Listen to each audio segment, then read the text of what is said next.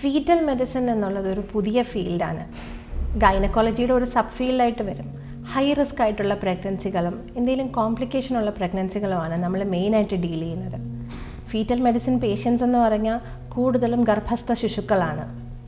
ഈ ഗർഭസ്ഥ ശിശുവിനെ ആക്സസ് ചെയ്യാൻ അവരിൽ എത്തിച്ചേരാൻ നമുക്ക് ഏറ്റവും എളുപ്പം എന്താണ്? സ്കാനിൽ കൂടെ കാണുന്നതാണ്. സ്കാനിൽ കൂടെ കണ്ടിട്ട് എന്തിനാണ് നമ്മൾ ഈ ഫീറ്റൽ മെഡിസിൻ ഒക്കെ ചെയ്യുന്നത്?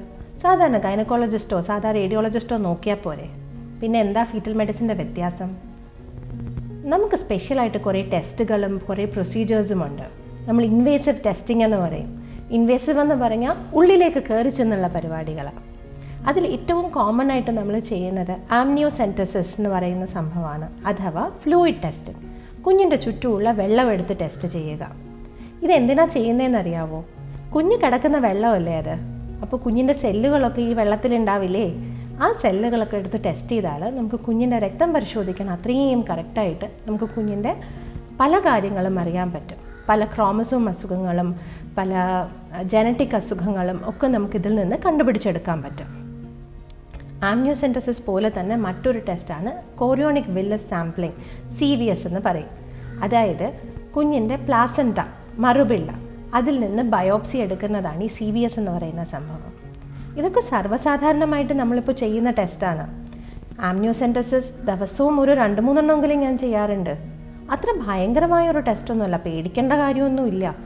ചെറിയൊരു റിസ്ക് ഒക്കെ ഉണ്ട് ഈ ടെസ്റ്റിന്. കണക്ക് പ്രകാരം പറയുന്നത് ഒരു അര ശതമാനം ഒരു അബോഷൻ ആകാനുള്ള സാധ്യത ഉണ്ടെന്നാണ് പറയുന്നത്. കാരണം നമ്മളൊരു കുഞ്ഞു സൂചി വയറിൽ കുത്തി യൂട്രസിൽ കുത്തിയിട്ടല്ലേ ഈ വെള്ളമൊക്കെ എടുക്കുന്നത്? സോ അതുകൊണ്ട് അബോഷൻ ആകാൻ ഒരു ചെറിയ സാധ്യതയുണ്ട്. ബട്ട് യൂഷ്വലി അങ്ങനെയൊന്നും ഉണ്ടാവില്ല. സ്ഥിരമായിട്ട് നമ്മൾ ഒത്തിരി പേർക്ക് ചെയ്യുന്ന പ്രൊസീജിയറാണ് ഈ ഫ്ലൂയിഡ് ടെസ്റ്റിങ്ങും കോറിയോണിക് വെല്ല സാമ്പിളിങ്ങും ഒക്കെ. വലിയ പെയിൻഫുൾ സംഭവങ്ങളും അല്ല. അഡ്മിഷനൊന്നും ആവശ്യവുമില്ല.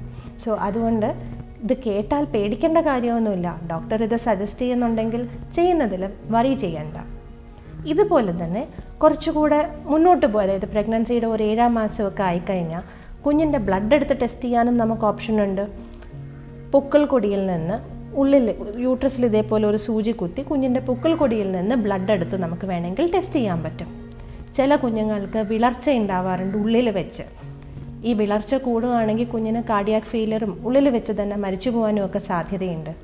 അങ്ങനെയുള്ള കുഞ്ഞുങ്ങൾക്ക് നമുക്ക് ഉള്ളിൽ വെച്ച് ബ്ലഡ് ട്രാൻസ്ഫ്യൂഷൻ കൊടുക്കാൻ രക്തം കയറ്റാനും പറ്റും. സോ ഇതൊക്കെയാണ് ഫീറ്റൽ മെഡിസിന്റെ പുതിയ പുതിയ ടെക്നിക്സ് പക്ഷേ ഇതിലൊന്നും ഒതുങ്ങുന്നില്ല. ഇനിയുമുണ്ട് ഒരുപാട് കാര്യങ്ങൾ. ഹാർട്ടിന് പ്രശ്നമുള്ള ചില കുഞ്ഞുങ്ങൾക്ക് ഈ വാൽവിനൊക്കെ പ്രശ്നമുള്ള കുഞ്ഞുങ്ങളാണെങ്കിൽ ഉള്ളിൽ വെച്ച് തന്നെ അത് സ്റ്റെൻഡ് ചെയ്യാനും ചികിത്സിക്കാനും ഒക്കെ ഓപ്ഷൻ ഉണ്ട്.